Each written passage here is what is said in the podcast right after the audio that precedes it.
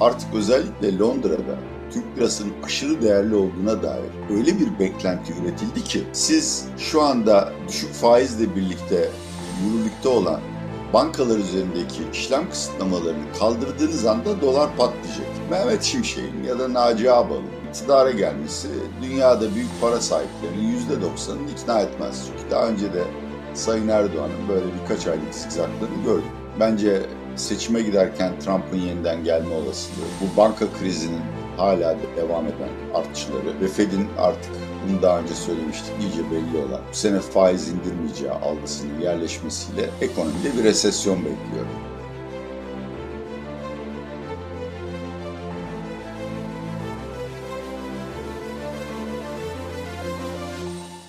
Atiye Bey merhaba, hoş geldiniz. Merhabalar Sevih. Ee, güneş doğdu ülkemize. Her şey hayırlı olacak. Vatan hainlerini seçimde bertaraf ettik. Ekonomi politikasını da baştan aşağı yeniden inşa ediyoruz. Nurlu ufuklara doğru yürüyüş başladı. Sanki balkon konuşması yaptınız.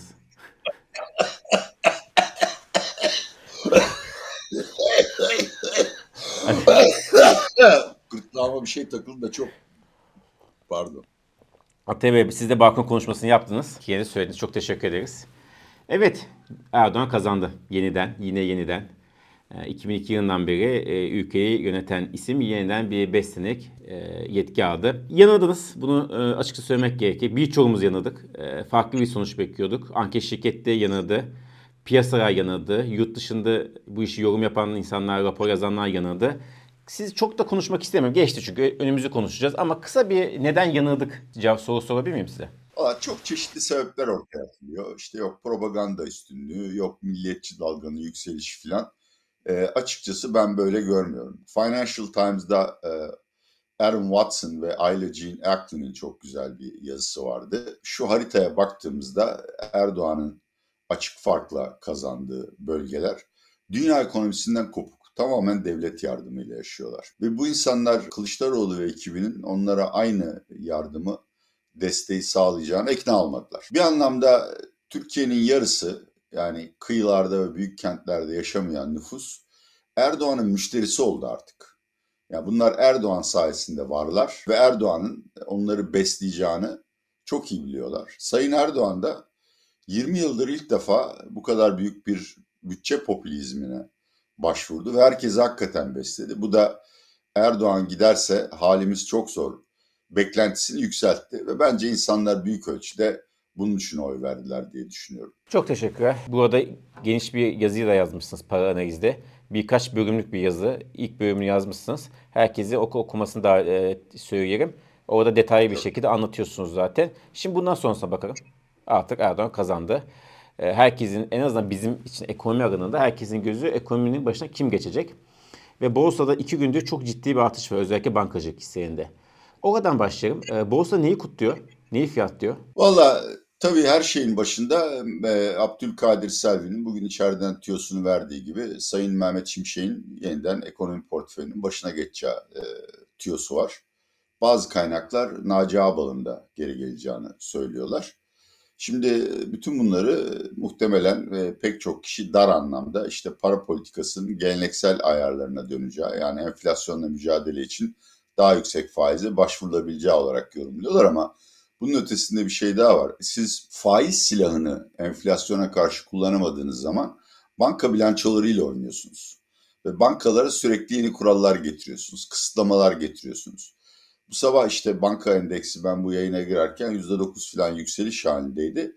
Bu kısıtlamaların yavaş yavaş kaldırılacağı beklentisi hakim. Tabii yani en son bir hafta önceki kredi ve mevduat verisine baktığımızda bankalar hiçbir krediden pozitif faiz marjı üretemiyordu. Yani sürekli para, her verdiğim krediden para kaybediyordu abi.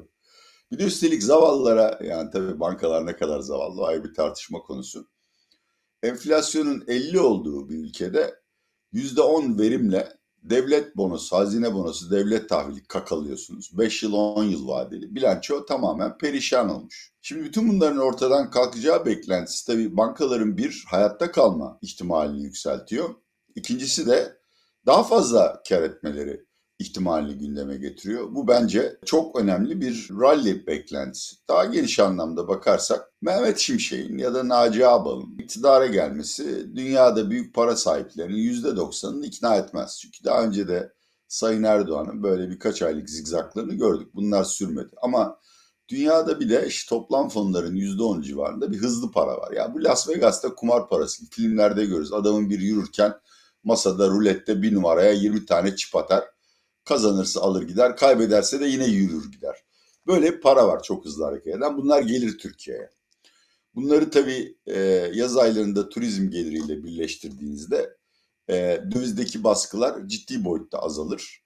E, Türkiye'nin fonlama imkanları genişler. Bu da şirketlerin daha rahat kredi olarak kar etmelerini sağlar. Bence eğer Mehmet Şimşek iktidara gelecekse, eğer 6 aylığına ya da yerel seçimlere kadar dahi Türkiye bu Berat Albayrak döneminde başlayan e, akla ziyan ekonomi politikalarından vazgeçip daha dünyanın anladığı bir dilden ekonomi konuşacaksa borsanın rallisi gayet makul. Peki e, borsanın rallisini konuştuk. Bir de doların hareketini konuşalım. İki gündür hafif hafif artıyor. Bugün biraz daha hızlı %1 şu an yukarıda biz bu yayını yaparken. O da buna bağlı esasında tabii ki. Ekonominin patronu kim olacağına bağlı.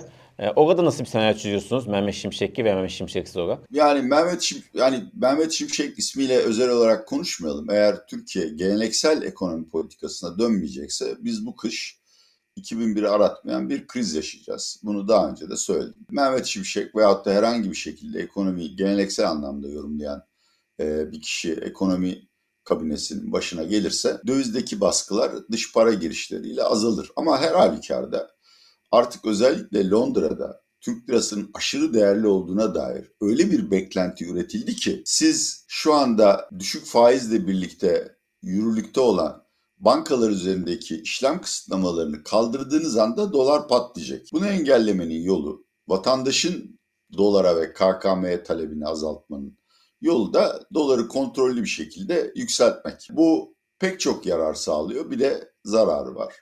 Yararları şunlar. Yani ihracatçı kredi bulamıyordu. Sebebi de kur politikasıydı. Bu kur politikasını değiştirdiğinizde krediler rahatlar. İhracat işte bugün Nisan verilerinde gördük. %17 falan daralmış bir yılın önceki aynı ayına göre.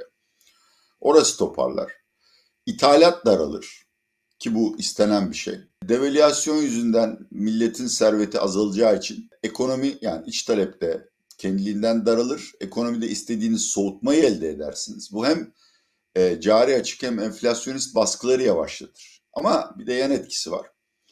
Her ne kadar ekonominin bir miktar soğuması talep yönlü enflasyonu azaltacaksa da kurda mesela nereye kadar giderler bilmiyorum ama işte Londra'da konuşulan rakamlar 26'dan 30'a kadar dolar TL bazında.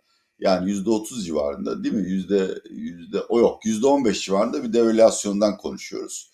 Bu da enflasyona bir sefere mahsus neredeyse 5 puan kadar bir şey yükler. Yani enflasyonda da bedel ödersiniz. Ama o noktadan sonra eğer makul bir para politikasına geçiyorsanız e, enflasyonu kontrol etmeniz de kolaylaşır. Yani şöyle söyleyeyim son 5 yılda damarlarda biriken kolesterolü ilaç yoluyla değil tek bir hamleyle kalp damarlarına suni bir damar takarak bir günde çözüyorsunuz. İşte bunun getirdiği bir ameliyatta iyileşme süreci var. Onu da yaşayıp yolunuza devam ediyorsun. Peki şunu söyleyeceğim. Şimdi yerel seçim var 10 ay sonra e, ve Cumhurbaşkanı Erdoğan ilk konuşmasında da buraya atıfta bulundu zaten. Buraya hedef olarak koydu.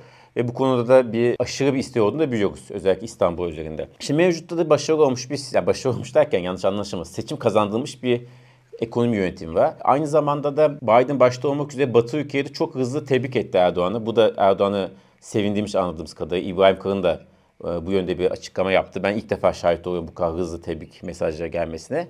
E, işte zaten Arap ülkeleri, Körfez sermayesi, Rusya arasında iyi olduğunu da biliyoruz Erdoğan'ın. E, Erdoğan şunu düşünebilir mi? Benim elimde seçim, bana seçim kazandırmış bir ekonomik model var. Ben zaten daha rahat kaynak bulabilirim. Sonuçta ben de çalışmak zorundalar. E, bu onayı da böyle idare edebilirim. Çünkü e, sizin hani daha rasyonel ekonomi politika dediğimiz şeylerin esasında halk nezdinde bir faturası var. İşte ekonomi evet. küçülmesi, yavaşlaması, e, işsizlik gibi farklı maliyetler olacak. Sizce bunu seçmesi daha şey değil mi Erdoğan açısından? Daha büyük olasılık değil mi? Bence sana katılıyorum. Biraz önce anlattıklarım benim şahsi beklentim veya en yüksek olasılık senaryom değildi. Yani piyasalardaki hareketleri yorumlamaya çalışıyordum. Bir de Mehmet Şimşek haberlerine yorum getiriyordu. Yalnız ekonomide değil siyasette de Erdoğan'ın iki seçeneği var. Ekonomide işte ortodoks politikalara geçiş ve hatta bu sistemin yeni ekonomi modelinin en azından yerel seçimlere kadar devam ettirilmesi. Siyasette de aynı şekilde. Muhalefet tamamen dışlanıp tasfiye mi edilecek? Yoksa e, onlara da bir miktar söz hakkı verilecek mi? Bu da çok önemli bir tercih. Ben her ikisinde de Erdoğan'ın şahin davranacağını düşünüyorum. Yani yeni ekonomi modelinin değişmesini beklemiyorum. Siyasette de yani Kemal Kılıçdaroğlu ile Meral Akşener'i bir şekilde siyasetten bertaraf etmekle başlayıp e, HDP'nin kapatılması ve Ekrem İmamoğlu'nun e, siyasi yasaklı bir kez daha İstanbul Belediye Başkanı adaylığı olmasının engellenmesini bekliyorum. Ve şunu da söyleyeyim yani şimdi siz bu arabanın iki tekeri var. Bunlardan bir tanesi siyasette liberalizm ve katılımcı bir yönetim tarzı. Öteki de geleneksel ekonomik politikalar. Bunlardan birini yapıp ötekini yapmadığınız zaman sonuç elde edemezsiniz. İkisini birden yapacaksınız ama Erdoğan ikisini birden yapıp yani muhalefete ve bizim gibi muhaliflere daha fazla nefes alma alanı açıp bir yandan da sürekli olarak kötülediği neoliberal olarak algılanan ekonomik politikalara dönmesi çok zor ya. Yani bunu gerçekçi konuşalım. Bence kaç gün içinde bu gizem çözülecek ve eski şekilde yolumuza devam edeceğiz. Temizliğe kadar diyorsunuz. Evet. Peki e, biraz da muhalefetten konuşalım. Şimdi biliyorsunuz dün Ekrem İmamoğlu açıklama yaptı. Hem sabah bir açıklama yaptı, akşamki İstanbul Fethi törenine e, izleyin dedi. Orada da esasında kendi siyasi yolculuğunun e, ilanını yaptı. E, çok adres göstermedi ama bir yolda gittiğini zaten gittiğini artık burada daha hızlı gideceğini söyledi. Anlıyoruz ki liderlik yapacak ya CHP'de ya da başka bir şekilde ama kendisinin liderliği oynadığını biliyorduk zaten. Kendisi de ilk defa bu açık deklar etmiş oldu. Bundan sonrası gelecekti. CHP içinden de gelen bilgiler Kılıçdaroğlu'nun bir süre daha görevde kalma istediği yönünde. En azından hızlıca bir kurta kendisinin e, ya gitmeyeceği yönünde bir haber akışı var. Siz ne düşünüyorsunuz bu CHP üzerinde liderlik ve yönetim açısından, değişim açısından ne düşünüyorsunuz? Valla ben Kılıçdaroğlu'nu e, tarihe geçecek kadar başarılı buluyorum. Pozitif anlamda söylüyorum. Çok büyük kumar oynadı, çok büyük riskler aldı. Yapılmamış bir şey yapmaya çalıştı. Buraya kadarmış. Ee, kötü yönettiği bu süreci için değil ama bence artık e, görevini tamamladığı için yerini başkasına devretmeli. Bu şahsi görüşüm olur. En azından bir liderlik arayışı başlatmalı. Yani liderlik için nasıl rekabet edilecek ve yeni lider ne zaman seçilecek? Yani bir anlamda caretaker başkan olarak bir süre daha devam edebilir. Tabii ki Ekrem İmamoğlu eğer siyasi yasak almazsa parti liderliğine en önemli aday. AKP'de e, olmayan, MHP'de olmayan bir şey CHP'de ve İYİP'te var. O da çok güçlü kadrolara sahipler. Yani bugün ben rahatlıkla CHP ve İYİP içinde e, partinin başına geçip partiyi yeni bir aşamaya taşıyabilecek isimlerden bahsedebilirim. Dolayısıyla bu sürecin artık başlatılması lazım. İmamoğlu'nun da e, Sayın Muharrem İnce veyahut da bir zamanlar işte e, kimdi Erzurum milletvekili ya Sarıgül. Sarıgül gibi kendi hareketini başlatmamasını dilerim.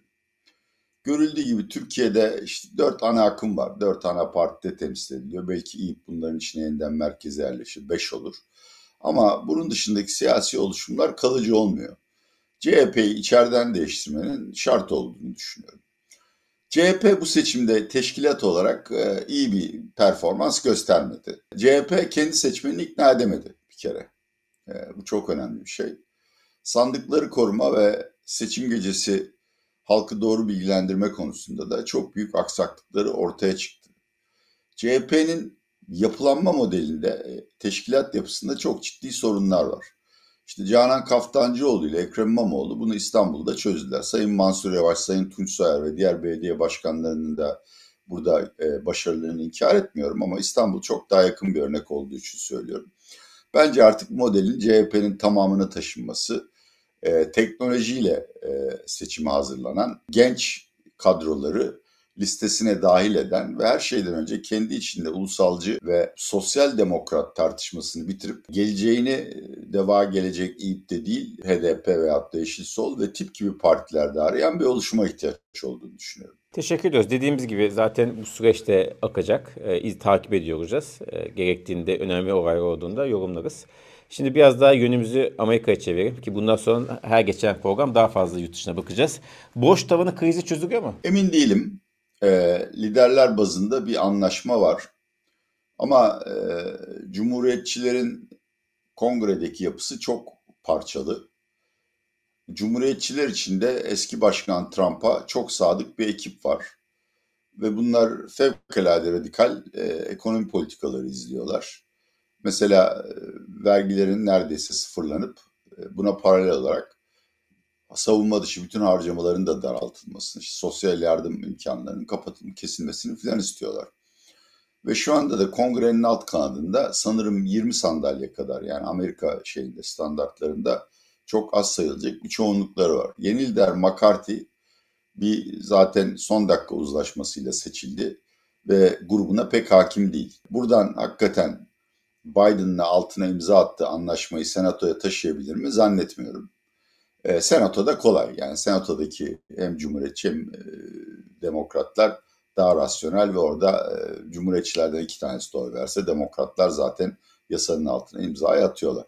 Dolayısıyla bu işin biraz daha uzamasını bekliyorum. Ama açıkçası yani Amerika nasıl işte bizde para politikası irrasyonel. Amerika'da da bu e, bütçe krizlerini sık sık yaşayacağız. Bunun kalıcı bir şey olduğunu zannetmiyorum. Sebebi de şu. Siz faturaları ödemeyip federal hükümet olarak elemanlarınıza da maaş veremediğinizde seçmen yakanıza yapışıyor. Ve Amerika'da kongre seçimleri iki yılda bir olduğu için hiç kimsenin buna çok uzun süre direnecek vakti yok. Kimse Amerika'yı bir iflas felaketine ve federal hükümetin kapanmasından kaynaklanan gelir kayıplarına uzun süre mahkum edemez. Dolayısıyla bir noktada uzlaşma bulunacak. Aa, bu ben açıkçası Fitch veya Moody's uyarıda bulundu ama onların da ABD'nin kredi notunu gözden geçireceğini pek düşünmüyorum. Şimdi tabii Amerika'da seçim de yaklaşıyor. Daha çok az yok yani 5 Kasım 2024'te ama e, yine tabii orada da yavaş yavaş bunu etkiye görmeye başlayacak değil mi? Aa, tabii Amerika'da seçim başladı. Yani işte yavaş yavaş cumhuriyetli adaylar ortaya çıkıyor. Ben şahsen Biden'ın artık emekli olması gerektiğini düşünüyorum. Çünkü çok yaşlandı ve görevini yaptı. Daha genç liderlere yerine bırakması lazım ama ayrı bir tartışma. Çok kanlı geçecek. Trump'ın yeniden geri gelme ihtimali var. Bu e, Amerika için bir felaket olur. Kere Trump'ın herhangi bir şekilde kendi partisi de çoğunlukta olsa kongreyle uzlaşma gibi bir niyeti yok. İkincisi Sayın Erdoğan gibi son derece kırıcı bir tarzı var ve işbirliğini zorlaştırıyor. Üçüncüsü yine Sayın Erdoğan gibi ülkeyi kutuplara ayrıştırıyor. Amerika'nın bu yarayı kapatması gerekiyor. Ve en son olarak da eğer Trump yeniden başa gelirse ben Ukrayna'nın savaşı kaybedeceğine eminim ve ABD'de yavaş yavaş üstünlüğünü Çin'e terk eder. Ha Trump seçilebilir mi?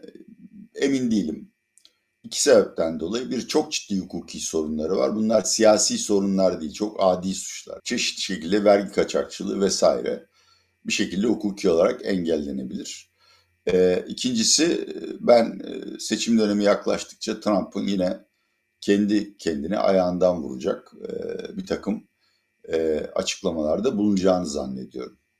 Ama seçim Amerika için çok büyük belirsizlik olacak. Eğer lafı ekonomiye getirirsek bence seçime giderken Trump'ın yeniden gelme olasılığı, bu banka krizinin hala devam eden artçıları ve Fed'in artık bunu daha önce söylemiştik iyice belli olan bu sene faiz indirmeyeceği algısının yerleşmesiyle ekonomide bir resesyon bekliyorum. Bu resesyon tabii Çin'de çok e, beklentileri tatmin edemediğine göre dünyaya yayılır ve dünya muhtemelen yazı atlatır turizmle falan Türkiye gibi kış aylarında bir resesyona girer. Bunun ne kadar süreceğini de ekonomi politikaları veya kimin seçim kazanacağı değil, resesyon esnasında borcunu ödeyemeyecek hale gelen şirketler ve ülkeler belirler. Amerika resesyona girse de Fed öyle kolay faiz indirimine gitmeyecek. Avrupa Merkez Bankası da gitmeyecek.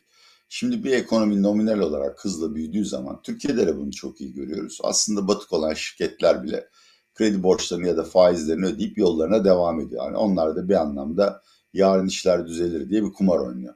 Ama cirolar daralmaya başladığında sizin finansman yükümlülüğünüz de nominal olarak değişmediğinde karlılığınızı ve arkasından nakit akımınızı yitiriyorsunuz. İşte bir borç krizi o zaman başlıyor.